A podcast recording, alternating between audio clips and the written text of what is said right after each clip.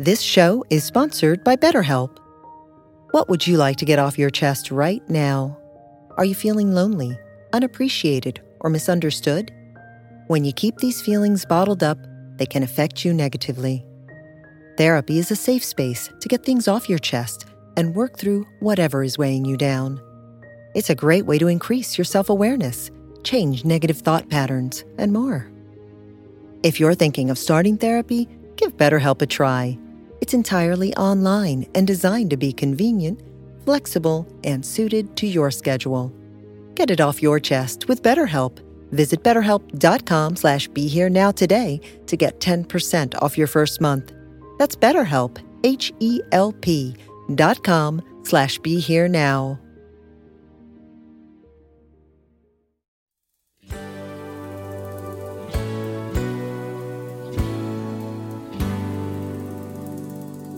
Welcome to the CSM podcast with David Nichtern Creativity, spirituality, and making a buck. Blending spiritual and temporal realities, joining heaven and earth. We will be talking with a variety of manifestors, individuals who have, in one way or another, clarified their vision, created an offering, and brought that offering to the marketplace. Let's see what we can learn from them as we each move forward towards solving our own life puzzle, facing the challenge of living in the spirit, in the body, in the world in this time. If you're interested in supporting the CSM podcast, please visit BeHereNowNetwork.com forward slash David. Greetings, everybody. This is David Nichtern. Our podcast, Creativity, Spirituality, and Making a Buck. Have an extra special guest with me today, 2020. And um, this is my very dear old friend, Michael Carroll, who is a teacher, a Dharma teacher, uh, an author of some repute, and been my Dharma brother for many decades as we've kind of journeyed through the worldly path and through the um, um, Buddhist path and trying to interweave those two. So he's a perfect guest for this particular podcast. Michael's a teacher in the Kagyu Nyingma and Shambhala lineages in the tradition of Chogyam Trungpa Rinpoche. So that's that's how we're brothers. He's an uh, author of Awake at Work and The Mindful Leader and Fearless at Work and Mindful Leadership Training. Uh, Michael began practicing meditation in 1976. First teacher was Dudjom Rinpoche, and he's been basically part of the Trungpa Rinpoche Sangha since then. So we go back, I guess, about 40 years, Michael. Isn't that isn't that the case? Oh my God! Right. Do, do you remember the first time we met? I I do, I do remember my former wife actually worked for you for some time, if you recall. Ah, right. Back when you had the Synclavier. Right. Yeah.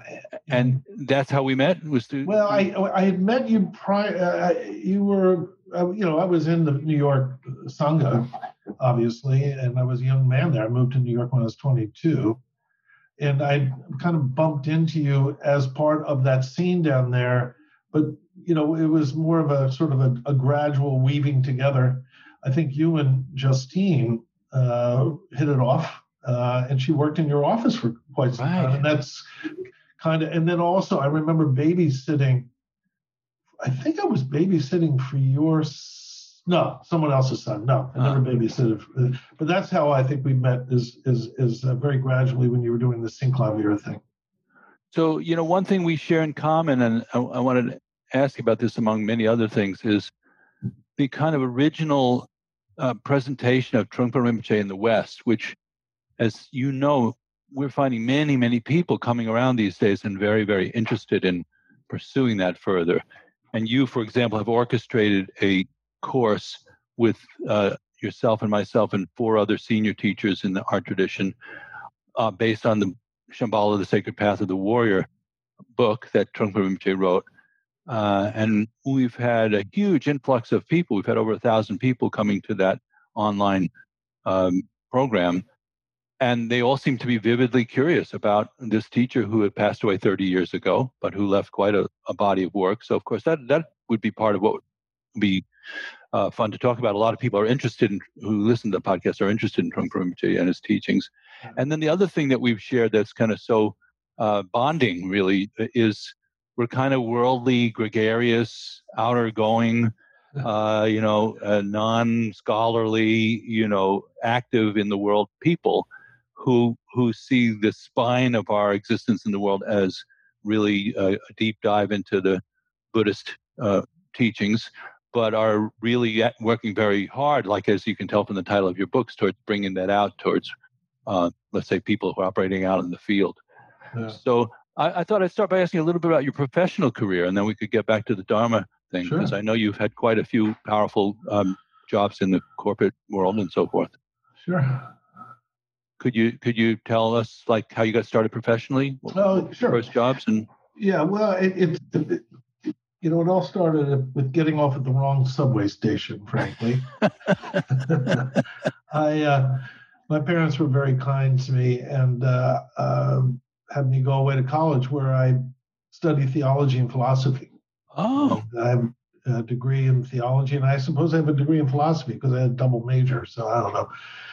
Um, and that's really what I was interested in in my life was that kind of thing. And I moved to New York City with a friend of mine, uh, Donna. You know Donna, Donna Thornton.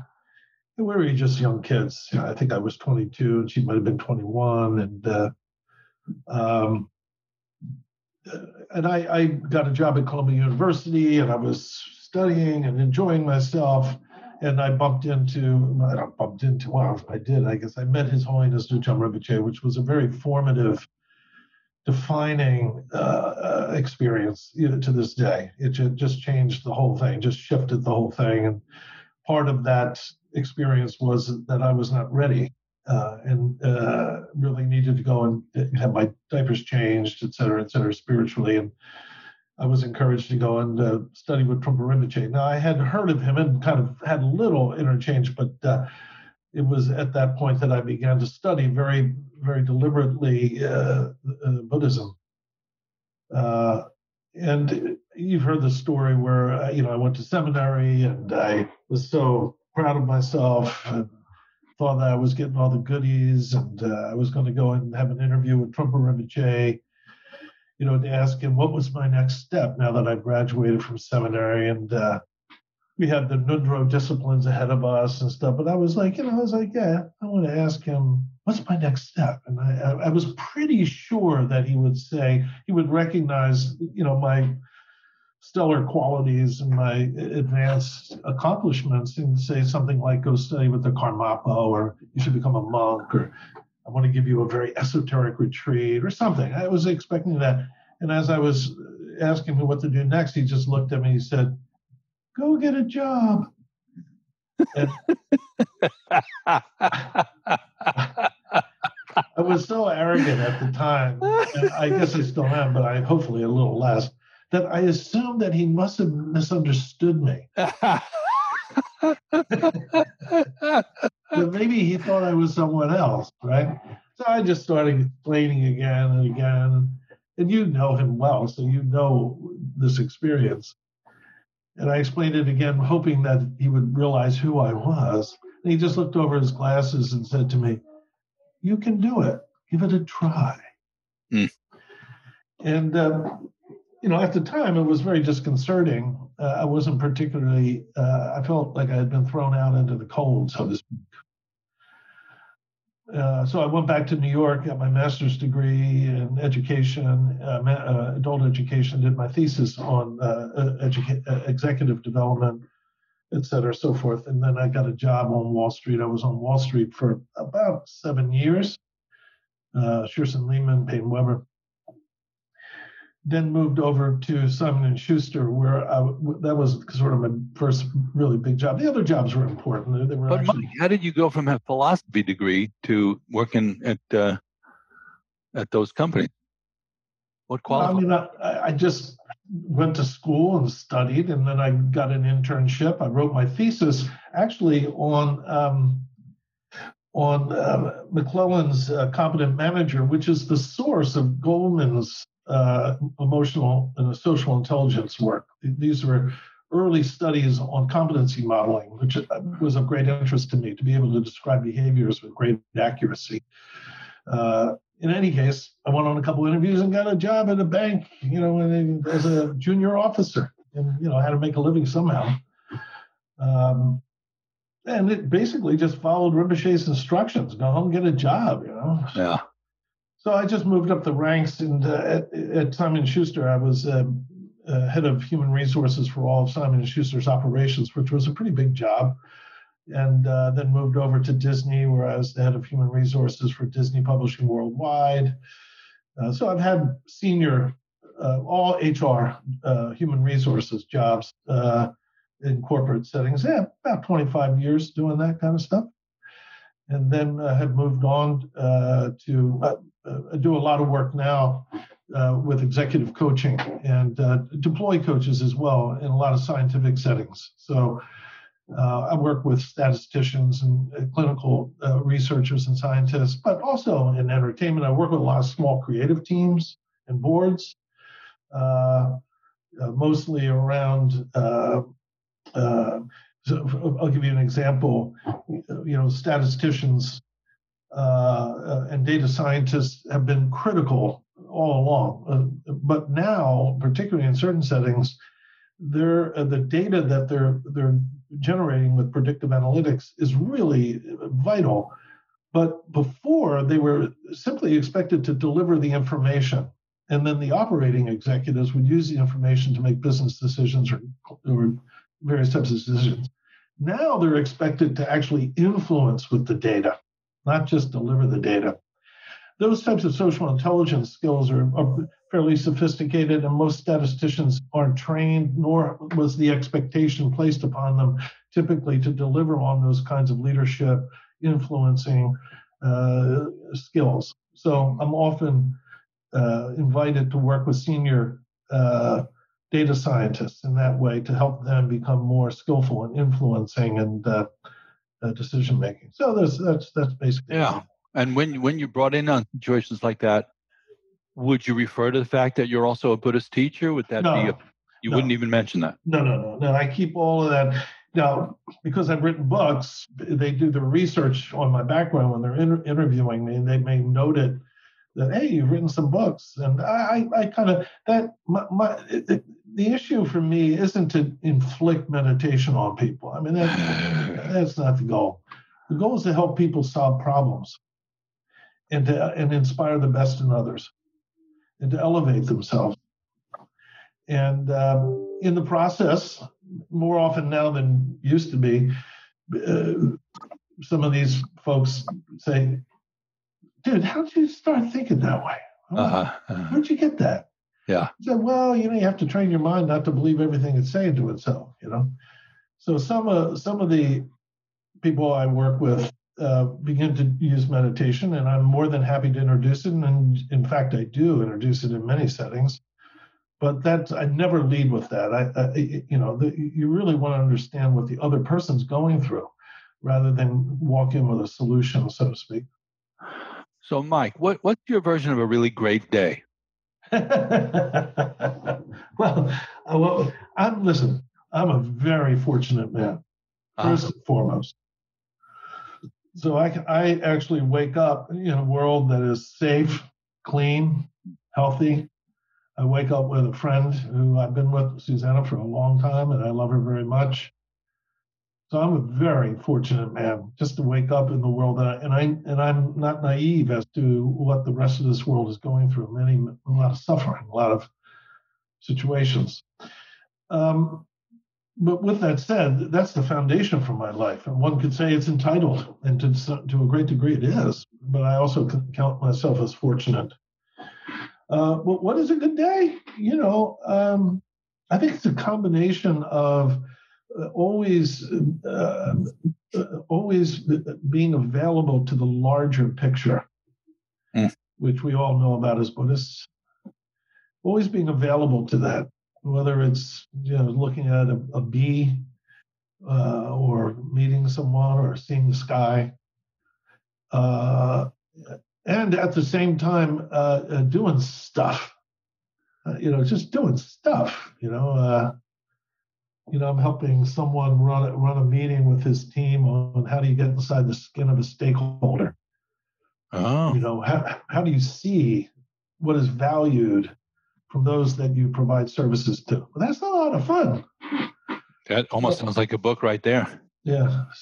So yeah. I think it's waking up as a fortunate human being, being right. around people like you, David, friends, uh, being able to look at the sky and get the full picture. Yeah. And having that happen quite a lot during the day, and then uh, doing cool stuff and helping people. I guess that's that's a good day for me.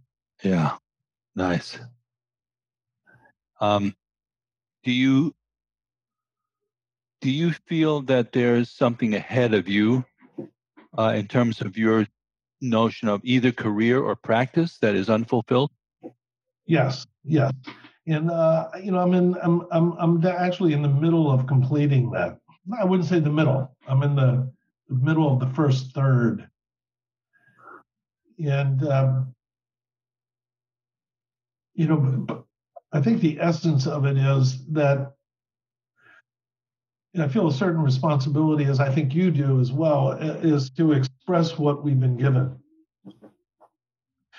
in ways that is helpful to others. And uh, there are, you know, I've completed, you and I have talked about Luma's dignity, fourth ring issues, and completing a commentary on that, and those kinds of things. So there's there's this, there's certain teachings that you and I have received that aren't as explicitly from Trungpa Rinpoche, that have not been as explicitly articulated, uh, uh, that that I feel I still have to do that. It's not really that much for public consumption, uh-huh. as my books are.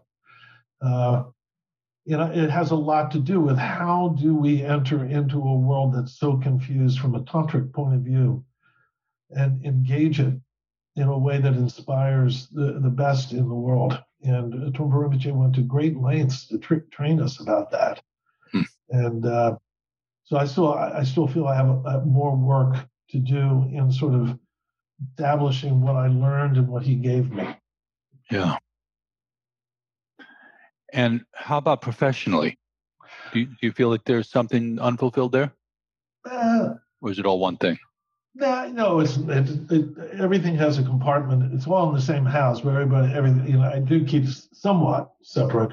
No, you know, honestly, David, I, I, I guess no. That's a good question. and It's actually now that I think about it, there is probably one final professional thing that I would like to do, but I'm probably not going to do it.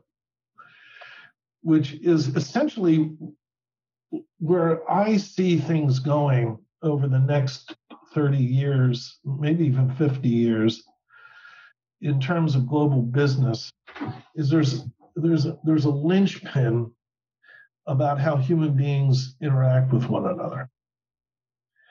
And it used to be around leadership. It used to be how leadership works and how leadership moves among different people. You know, frontline leadership, corporate leadership, the senior most level leadership, team leadership, project leadership, all good stuff. An area where I have done a lot of work and it's important stuff. But it's shifting now that that it, that that that a mindful leader or, or or or a great leader is not going to be the linchpin for the global workplace. It's an authentic colleague. Wow, that's uh is that a term that you coined or somebody else has coined? No, I guess it's a. I mean, I'm sure someone's talked about authentic colleagues, but I, I never heard it before.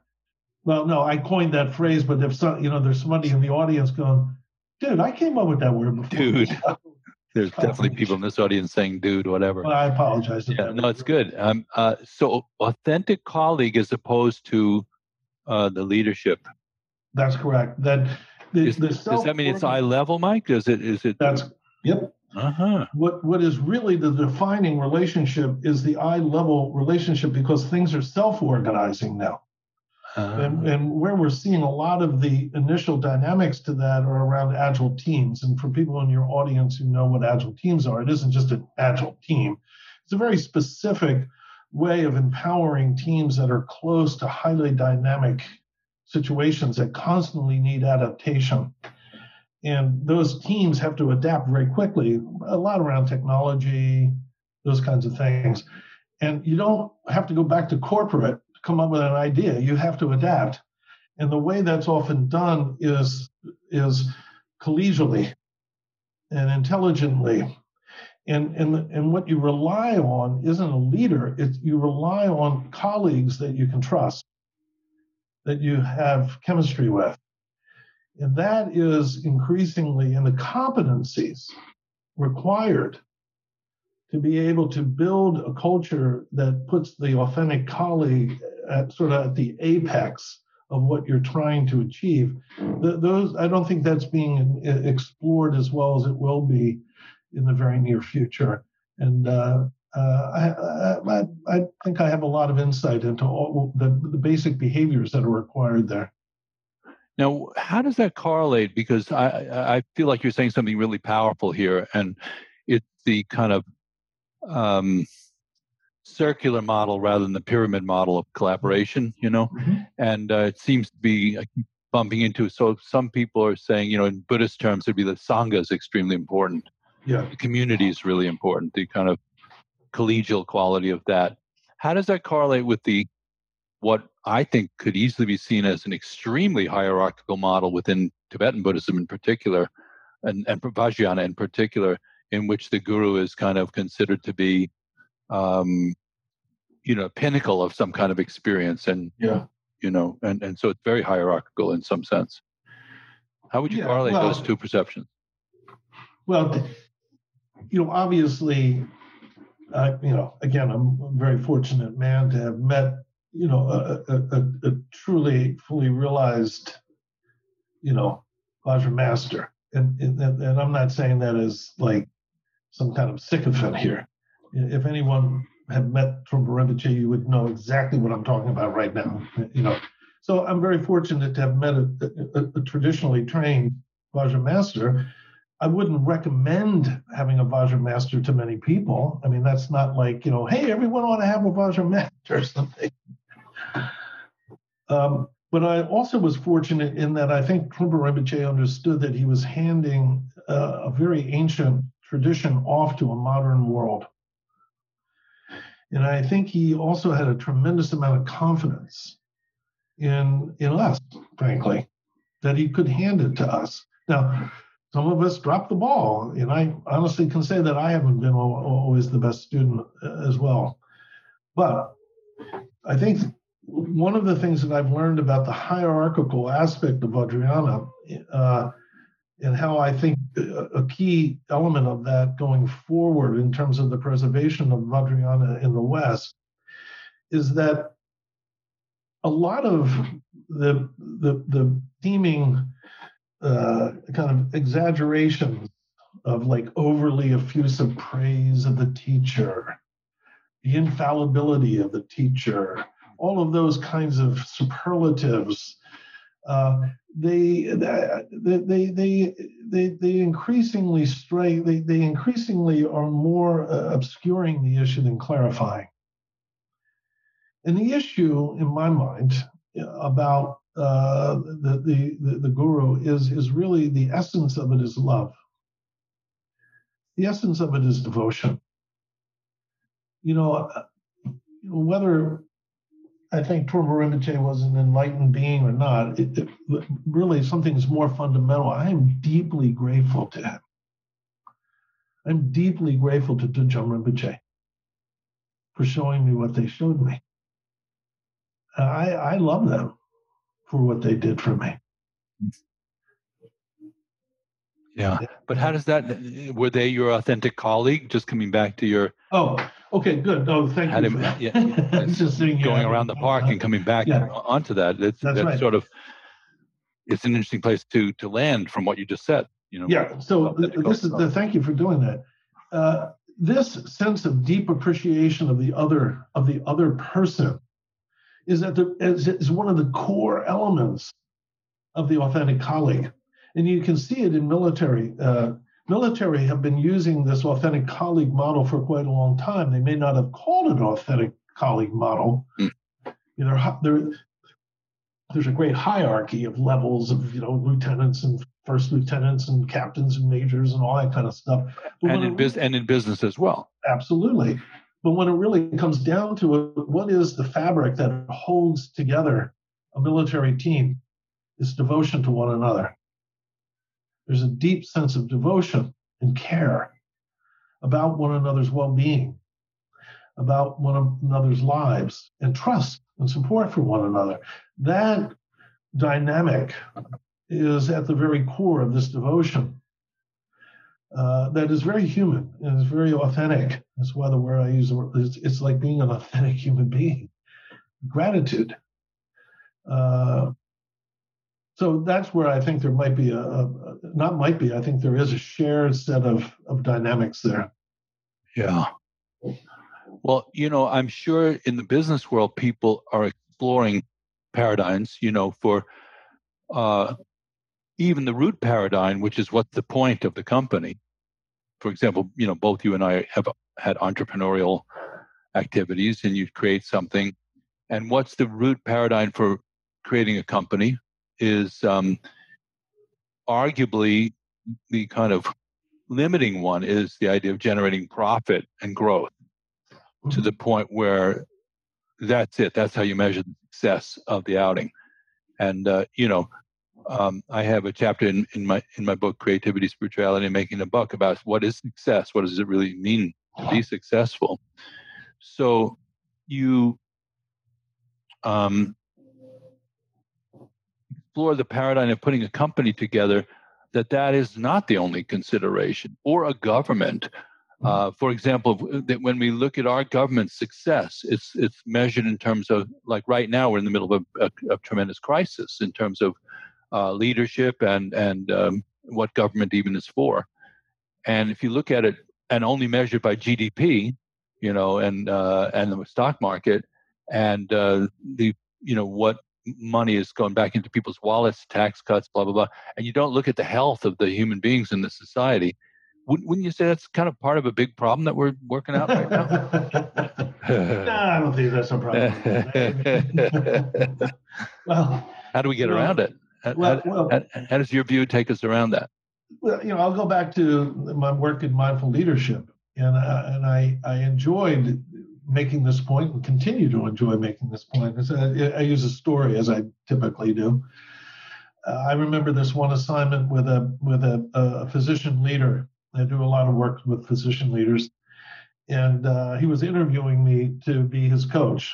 And uh, he said to me, he goes, uh, You know, to me, leadership is pretty simple. My job is to get from point A to point B as efficiently and as profitably as possible. There you go. That's it's that simple. I said, and he was a doctor, this guy A physician leader, right? Wow. And I said, uh, you know, hey, that's pretty good. I think you got, I said, I think you got about 83% there.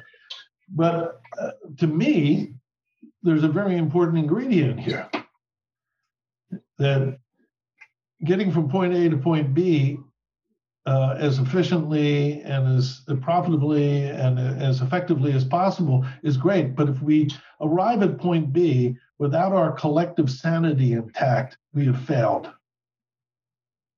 And what? How did he respond to that?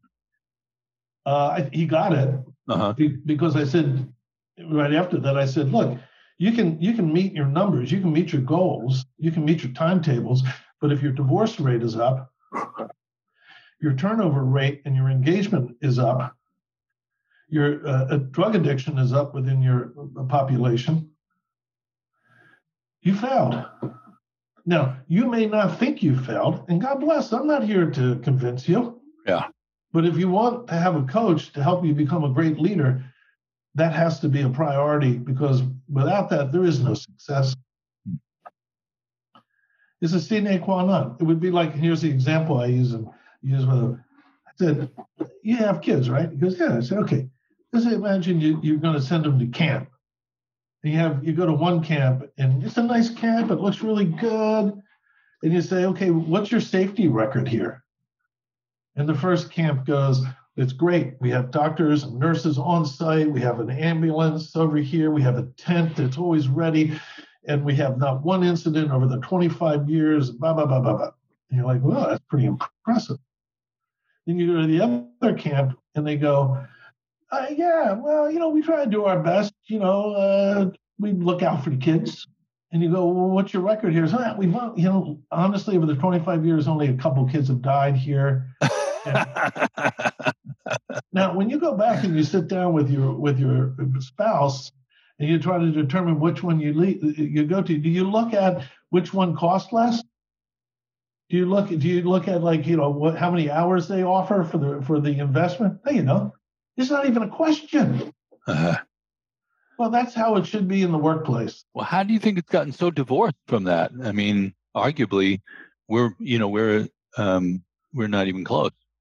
I wouldn't say we're not even close, but I but I get what you're talking about. I think yeah. there are while I can catalog a whole range of indictments of modern the modern workplace as a greedy, crass, and selfish environment, I can equally catalog a whole range of uplifted and inspiring elements as well. So I think it's a mix. That's number one. But the, I think that the, I think there's a there's a number one reason why the health and well-being and the elevation of human beings is not a singular element of, of most organizations, modern organizations, and it's one one word, fear. That fear. Yeah. And that then spirals into greed, selfishness, panic, uh, ignorance, all kinds of dynamics. What do you think uh, people are afraid of? Well, in this context, what's the big one? Well, in the workplace, fear is really powerful. And, and if, as your audience would just reflect for a moment, it can be as simple as you know afraid to lose their job. Mm-hmm. If I don't have a job, how am I going to pay my bills? I got my kid. Mm-hmm. Blah, blah, blah. People are afraid to lose their jobs. But even if you have a job and you're not for leisure, you're afraid to maybe be uh, marginalized. Mm-hmm. You know, a meeting and your boss doesn't know, you know, Bob, you know, or, or, whatever. Right? Yeah.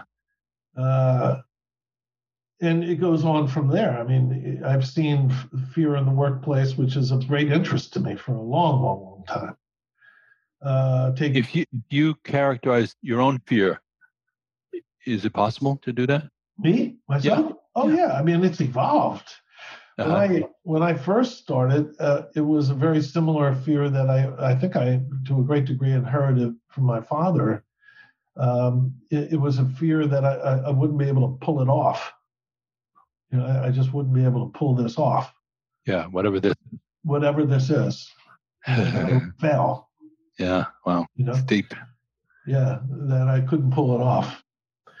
Uh, and then you know, it evolve from there. I mean, you know, I've I've been very fortunate. Most of my jobs, my my former boss brought me along with with him or her because there was chemistry there. So to a great degree, I, I haven't had to have a lot of that uh, stuff, but I've had some difficult missteps in my career, and uh-huh.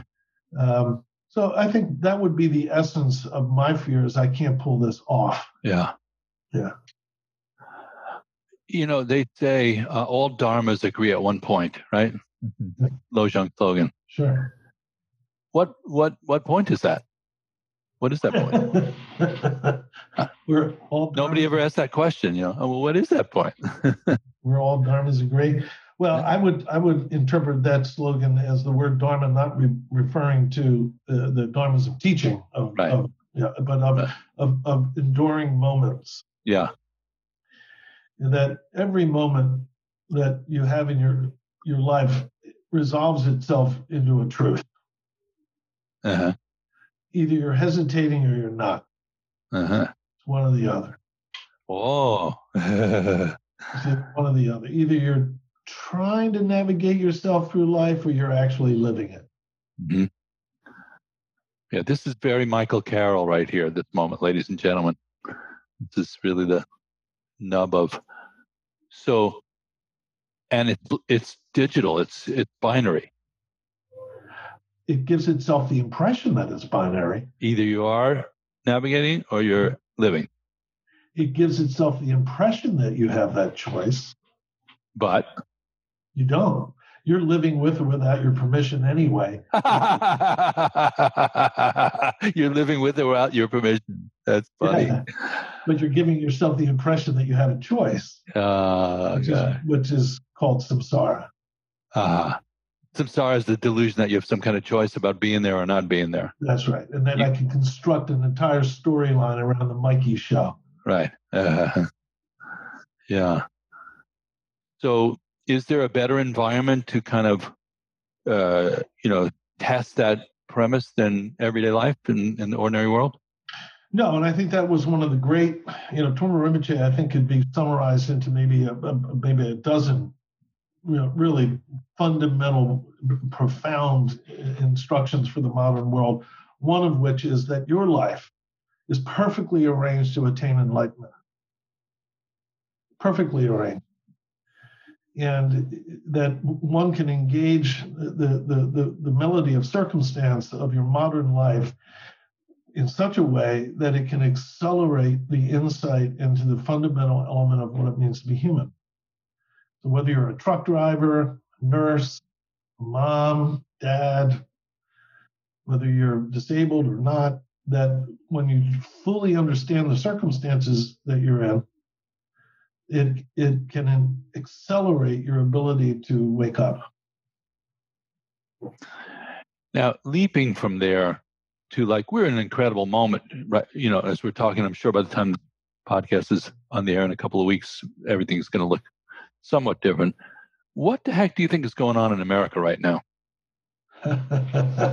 like from your birth, you know, your sky mind view, the big picture.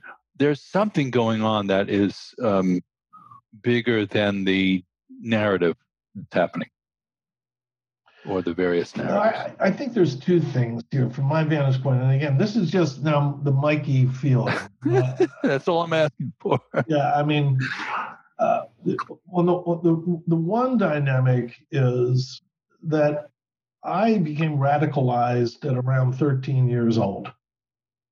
I knew I was being lied to mm. uh, by you know, Jimmy Swaggart, Catholic Church, Vietnam, you know, everything. I mean, you know, every time I kept pressing in to investigate, I knew I could smell this is a lie. Hmm. And um, as I grew older and I developed myself spiritually, I, I probably didn't pay attention to politics uh, that much. But I guess the point is, I'm not surprised by this. I'm not surprised that half the country, after having four years of an unvarnished view of a profoundly mentally ill sociopath, serial sexual predator criminal running our government, actually comes to the conclusion that that is a preferred experience. I am not surprised by that because I smelled it back when I was 13 years old. And so, and the fact that Donald Trump exists, we people like you and I look at that as as an appalling issue, but it's frankly a mirror. That's that's how this country has been seen by people for a long time. Whether you're an indigenous person from this country, or you're Vietnamese, or you're from Latin America, that level of sloppy, loud, condescending incompetence has been how we have been seen for centuries. so nothing new there. Uh-huh. We all live in this country is built. You should read the book Fantasyland. Okay. America is living in a fantasy land. It's built, been built on fantasy land. It lives in fantasy land, and it can't. It's addicted to fantasies. And this has been a WWE, four years of WWE, basically. Uh. Now, that doesn't mean there isn't beauty to this country, obviously.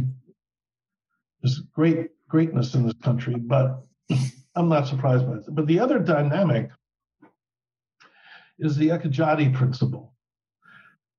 I her fingerprints are all over this. Okay, you have to tell people in the audience who who Ekajati is. Now, Ekajati is a, a, protector within the um, Vajrayana uh, and she is, in my estimation, maybe someone else could in, enlighten me as to otherwise, but she's the boss for all intents and purposes in terms of all the other protectors, and uh, is widely recognized as one of the, if not the most potent protectors of the most advanced teachings on the planet, uh, let alone other things that she does. But her, and she has minions of very skillful mamos and, and dynamics that are involved with creation and destruction. And you know this all, Dave. Yeah, but but there's oh, forgot your audience. yeah, potentially yeah. X number of people who, who are listening who might not even have a clue what you're talking yeah, about. I apologize. No, that's okay. Just fill them in. Yeah. So explain what you mean by protection. Yeah. So the, the issue here isn't that there is a deity floating around by the name of, of Ekajati what this dynamic is, is about is that we, we, typically think that that the phenomenal world is is is this object. You know, it's like a tree. You cut it down, you turn it into toothpicks, you know, whatever. You know, but in reality, when we actually experience wakefulness in a synchronized way with the phenomenal world, we realize that the, the that what appeared to be inanimate is in, is in fact intelligent and it's awake.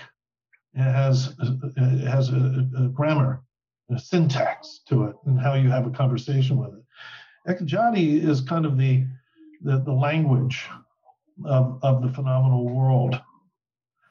And um, there are many qualities to how she works, but one of them, the way I would explain, I know we have a short time, but there's a, it, it, it's the experience of a sudden shift where what was not perceived before suddenly becomes profoundly apparent.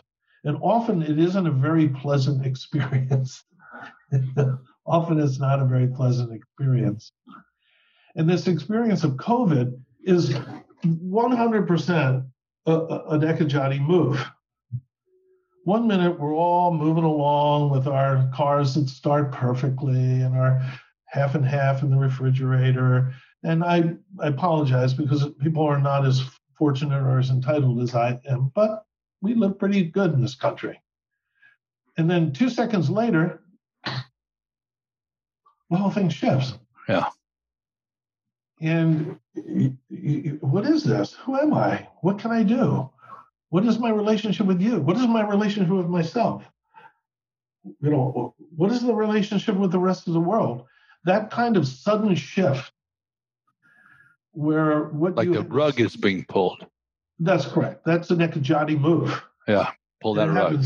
Very suddenly. Yeah. And it wakes you up. It isn't particularly pleasant, but mm-hmm. it wakes you up. Mm-hmm.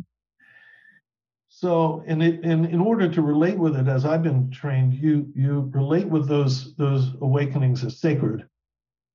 Even though the, even though they're quieting in a way or, oh, yes. or unsettling, you oh, have the view that this might be a good thing rather than a, a, purely negative experience because it has potential to shift your perspective, move you into more uh, integrated way of working and being.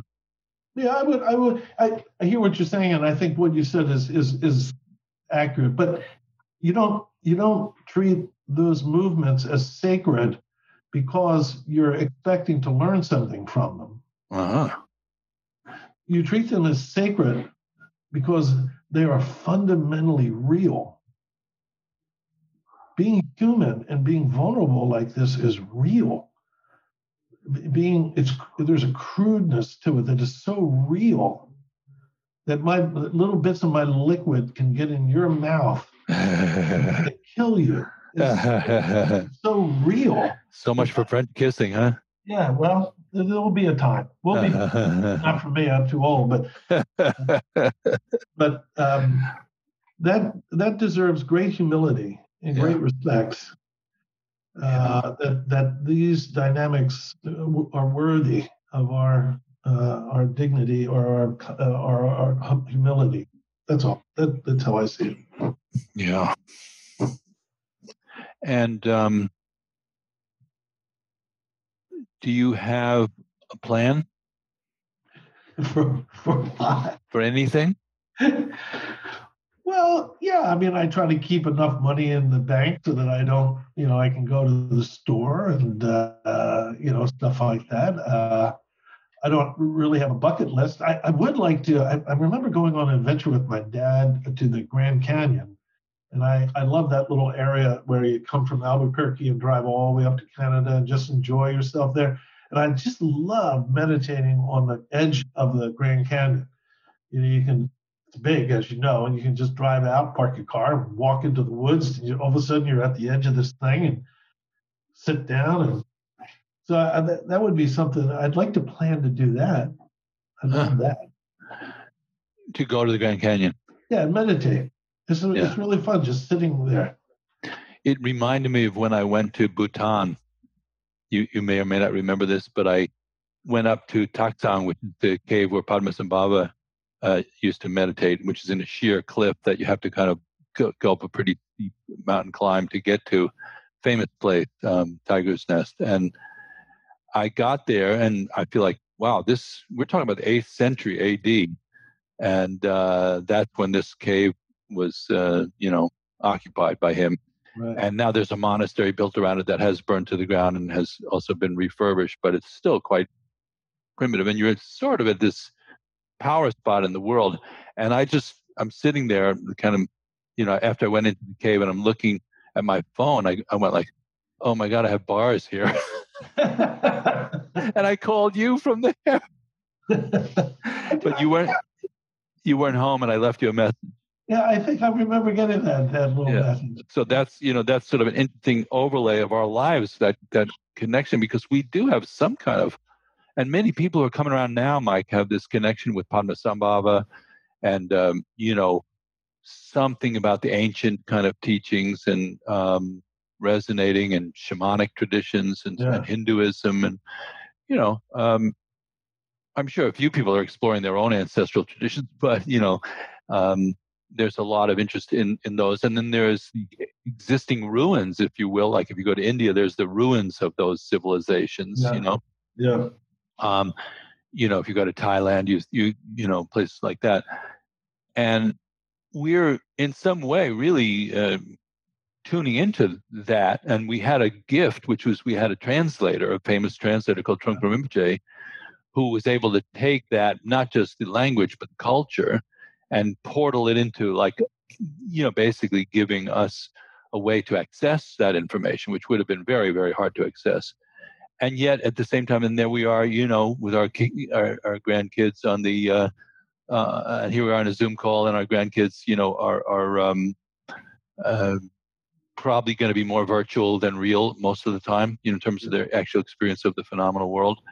And we're supposed to bridge those two things. I really feel like that's the unique quality of our generation, um, and and why we're you know making our um, serious pitch as opposed to like you know okay into the sunset. Let me take it easy now. A lot of people like you yourself and myself, I know, are almost doubly activated to go hmm. we have to take our last good effort at uh, you know communicating the fact that we knew the blues masters it's like you know there are no blues i use that analogy a lot there are no blues masters anymore right. there's no such thing the the the, um, the cause and conditions that created muddy waters and uh, you know junior walker and uh, you know and, and bb king uh, of course exist to some extent but you know the people who were there and and heard that and studied that have a certain uh, appreciation for it that has to be passed on in a new way. And then there's a lot of young people who just somehow are smelling it out and they're looking at old coots like us and they're going like you you know uh you know connect these dots with me and it's just an interesting time because ordinary conventional reality you and i would be like really laying back right now yeah you know? yeah, but I don't think you and I are laying back. That's for sure. Yeah. So it's in, it, it's interesting, and and if if there was something, let's say, you wanted to take something from Padmasambhava's cave, and you have do you have a grandson now? I have a granddaughter. Granddaughter. I have another grandchild too. Yeah. You are? You having a second one? Yeah. Well, my my, my son and his wife are, but yeah. Well, you're having a grandchild. Yes, that's correct. Yeah. So your granddaughter is how old? Two. And you know, I have Izzy, Ethan's daughter, who's three.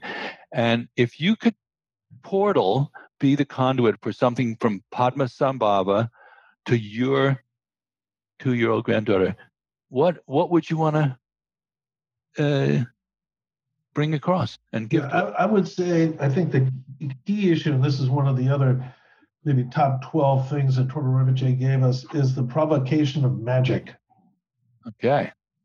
That that there is a, that magic is real. That it's not not magic bunny out of the hat thing. talking about that. We're talking about you and I have seen this, right, mm-hmm. with being around these teachers. That there is a whole way of relating with the phenomenal world that is is remarkably unexplainable, and that you can become familiar with that if you're willing to treat the world as sacred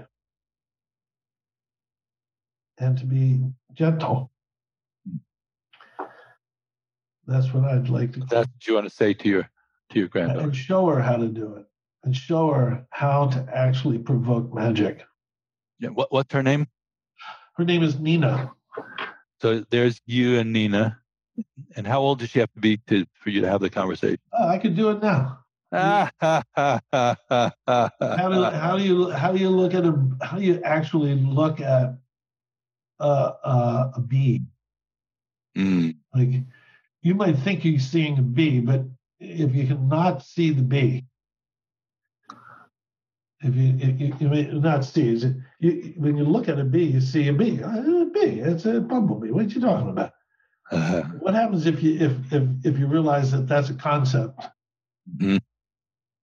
and you actually see that? So you you want to introduce Nina to the magic of the phenomenal world that she's inheriting. That's right and show her how to relate to that. Yeah, and provoke it. Provoke, provoke, it. Yeah, you said that twice. And provoke. In, in what the, is provoke? In the best sense of the word, not provoke like you know, like teasing it. Right. But but it's like dancing. It's like uh-huh. it, it's more it's more like when you dance and you you you play with your partner and your partner goes, oh, I like that. That's uh-huh. cool. Uh-huh. I'm there. Uh-huh. That's what uh-huh. I'm talking about. Is how do you right. how do you dance and play with it in such a way that it responds? Right. And in terms of you as the recipient, you know, to receive what do you what would make you happiest to receive from Nina? Coming back the other way. Yeah, unfortunately, you're asking me the, the wrong person, and this my wife hates this about me. Is um, uh, I don't need anything from her. Uh huh. Uh. Smile. Whatever I get makes me the happiest man in the world. Where do they live? They just live 40 minutes away here. They live here in Pennsylvania, so I get to see it. Well, we don't get to see it because of the COVID thing. My, my son is a law enforcement agent for the prevention of cruelty to animals. So he's wow. an animal protection cop. So he's out in the world quite a lot. And mm-hmm. um, even now, be, is he still going out and about? Yeah, yeah, yeah. yeah. Mm-hmm. He, he does his job. They, you know, they're they, they don't they, they, they don't live on the edge of poverty, but he can't be unemployed. You know what I mean? Mm-hmm. So he has to work. And in the cop, they do need in, in yeah. cities and in rural areas, they do need people to enforce those laws. So yeah. he has plenty of work to do, but we can't hang. You know what I mean? As yeah. much because of the the COVID thing. And are you working on any new book? Well, I just completed that commentary and uh, it's a 60,000 word commentary. So that that's done and it's in the editor's hands to get printed. Um, but that's not a public book, right? That's no, it's not a public book. Any public, it, any public writing that you're no, I, contemplating? You know, um, no, I, I, I, I'm, you know, this authentic colleague thing. I have it all outlined, and I have a lot of the competency models written up, and it has a lot to do also with the authentic word is also in relationship to artificial intelligence and how artificial intelligence we have to understand how to relate with it properly. And so i have it all outlined but i'm not i'm not going to want to write it. I, I got other things i want to do. That seems like a very potent concept and i haven't heard it. That doesn't mean it's not all over the place but the authentic colleague as a leadership model um, you know, you know, I'm building out a, a, a platform called Dharma Moon, which is going to be a kind of Yeah.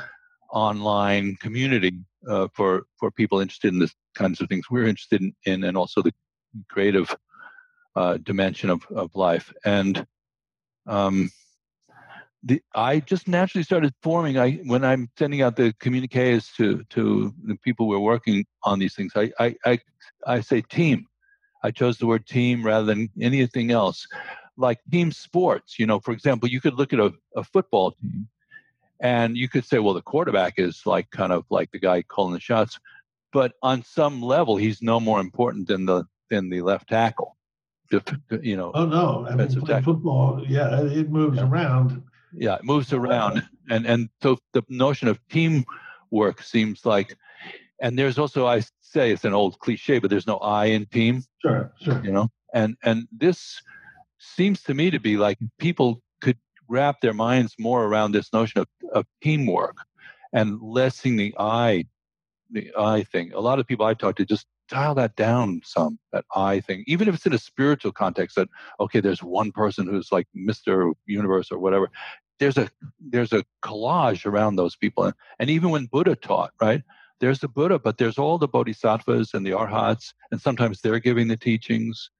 Uh, you know, so this this spreading out into mandala principle, Yep. uh, you know, it seems like, and then to have a word for it that works in the Western context, authentic colleague. I don't know. I would buy that book if I saw it in a store. I'm just saying. Well, thank you. But uh, one final di- uh, situation here, that, and this is important, is when we were growing up, David, how we affiliated with situations. I mean, I affiliated with the Catholic Church because my parents were Catholic and they sent me there, so I affiliated. Yeah. That's not how it works now. Uh, If I'm interested in uh, bumblebees that wear uh, t- top hats, you know, that's all I'm really interested in. I can just Google bumblebee top hat, and there's like a little group of people around Yes. the world. Yeah. So this ability to naturally and organically and improvisationally affiliate yeah. is an, an increasingly powerful skill of modern humanity. But when you show up in those affiliations, you have to know how to be authentic. You have to understand the social intelligence skills to affiliate skillfully. Uh, so you don't want to really deny the I. You just want to show it with an eye that's skillful, so to Yeah. speak. yeah, and interactive. Yeah. Um, well, I just want to give a word up for you know you have the quality of appearing kind of innocent. You know, like I could stand by the side of the road and I didn't do it. You know what? Uh, I didn't do anything. you know, and all this traffic going on, and the new stadium is being built behind you, and I didn't. What I I'm I'm just hanging out here. So, but you you crystallize a lot of interesting activity, and you have um, you teach all over the world, and you consult with with people. But you have a um, a group that you've kind of crystallized called the Wisdom Seat, Yeah. which is a very interesting project, and the the uh, we've been collaborating under that and uh, doing the Shambhala Path of the Warrior book under that.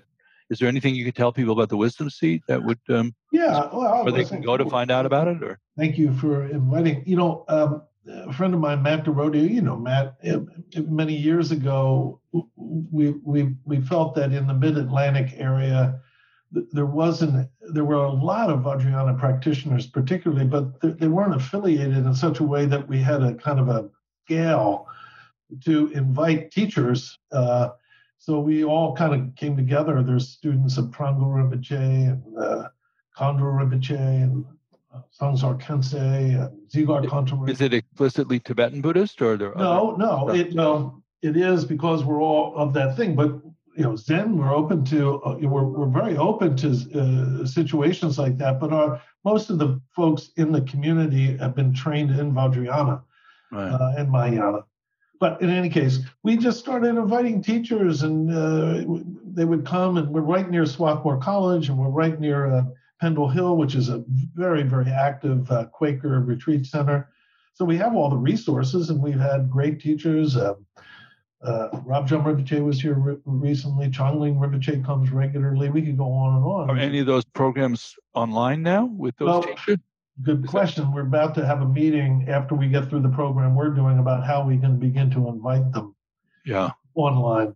But the other part of it too is we because they then they don't even have to physically be able to get there. Yeah, but no, that's the fun part. I mean, gee, Mike, we- I'm just saying, but th- I get that it's fun part, but this part is practical now because no, I agree. I agree. and it has a second thing. Having leap, leapt into this myself, it opens up to a community that's worldwide. I, I totally agree. And, Big and, plus. I get what it's nice nice to be in the room. That's for sure. you know, I get what you're saying, and we're going in that direction. That's why we have this 1,200 person worldwide program we're doing. Right. Right. But but the, the the quality of having the teacher here in the household and doing a small retreat, John Lee Rinpoche and 30 of us having intimate conversation, we want to continue that. But the thing is growing, so now there's Yeah. a lot of people affiliating, and it looks like we're going to have membership, and so it's fun. And these are Yeah. good people, and, and we're enjoying ourselves. So It's such a simple and elegant concept. The wisdom seed. Yeah.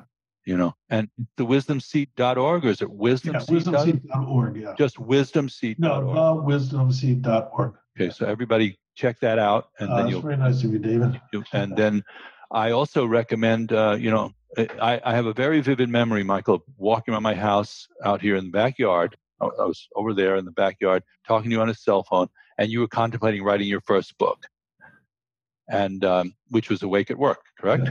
Yes, that's right. and you were sort of thinking, ah, you were doing your, you know, ah, ah, ah, you know, and I said, you have to do it. I remember. It was like, yeah, man, you got to do it, and you did it, and it's a unique perspective because of all friends we have. It's not that common to find somebody who's accomplished in a kind of worldly sense and is a serious hardball Dharma practitioner. That's that's a full house, Yeah. uh, you know, and and so I recommend you know all of Michael's books to you, and we'll put um, a link, you know, on the on the interview with um, with your website and your books and so forth. Yeah, that's very kind of you, David. I, I always, I always, when I tell a story about, say, how'd you write your first book? I always recall people that there was this friend of mine, David Nichtern, who didn't suggest I write the book, ordered me to write it.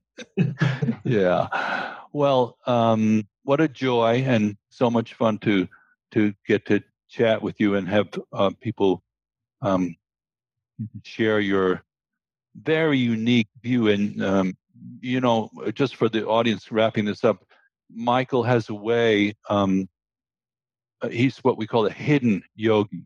It's it's it's. There's no big banners. There's no um, you know uh, signs uh, uh, out front of the garage. But if you get to hang with Michael, he's I would call him the black belt champion of adventure. And if you get to go out, well, we have some amazing stories. So, actually, in closing, uh, you know, just a, a, a quick little story that Michael and myself and Robben Ford, who's a guitar player and was in our community too, we're we're having dinner in New York, and we we went out and we listened. Uh, at the dinner, they were playing Joni Mitchell uh, music, you know, uh, and Robben had played with her, so there was that connection there. And Michael and Robben and I went out after that to go have a drink at a local bar. And Michael says, We should go to this place right in the corner here. It's like every time I go there, I have some kind of adventure. And we walked into that bar, and Joni Mitchell was sitting at the bar. and then we had a whole nother adventure going all over the town with her that night. And it- that's what Michael brings to the party, ladies and gentlemen. He brings the magic. Let, So- let me, let me, you know, David, there's a little thing here that I should add to this. Yes, sir. So when I was talking to Joni that night, she starts telling me the story. She says, "You know, just last week or a couple of weeks ago, I, I spent the night talking to a woman by the name of Justine who uh, gave her child away when she was young. She had to. Her parents, she had a child and hasn't seen her. And she was married to a guy named Michael. And she blah, blah, blah, blah, blah, blah, blah, blah. And I said, That's my wife. And she goes, You're kidding me. Uh-huh. And there was about 14 other things that night that compounded, which was Joni was saying that the um, the guy she was with, whenever she and he went out to have a drink, they would bump into some kind of synchronous experience. Right, And then we all left that bar, and on the street, we bumped into four more of her friends and went into another joint and closed it.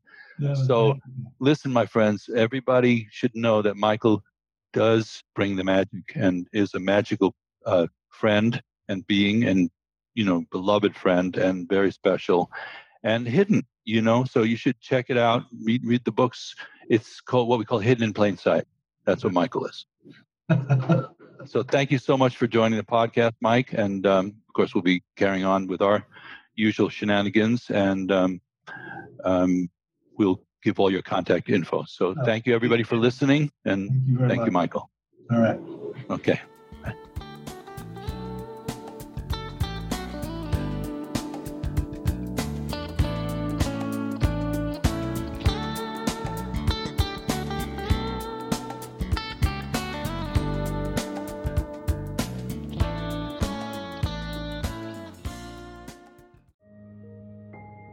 This show is sponsored by BetterHelp. What would you like to get off your chest right now?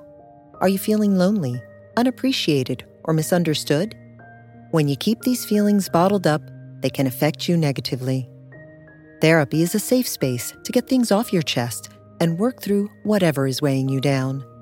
It's a great way to increase your self awareness, change negative thought patterns, and more. If you're thinking of starting therapy, give BetterHelp a try. It's entirely online and designed to be convenient, flexible, and suited to your schedule. Get it off your chest with BetterHelp. Visit betterhelp.com slash be here now today to get 10% off your first month. That's BetterHelp, H-E-L-P dot com slash be here now.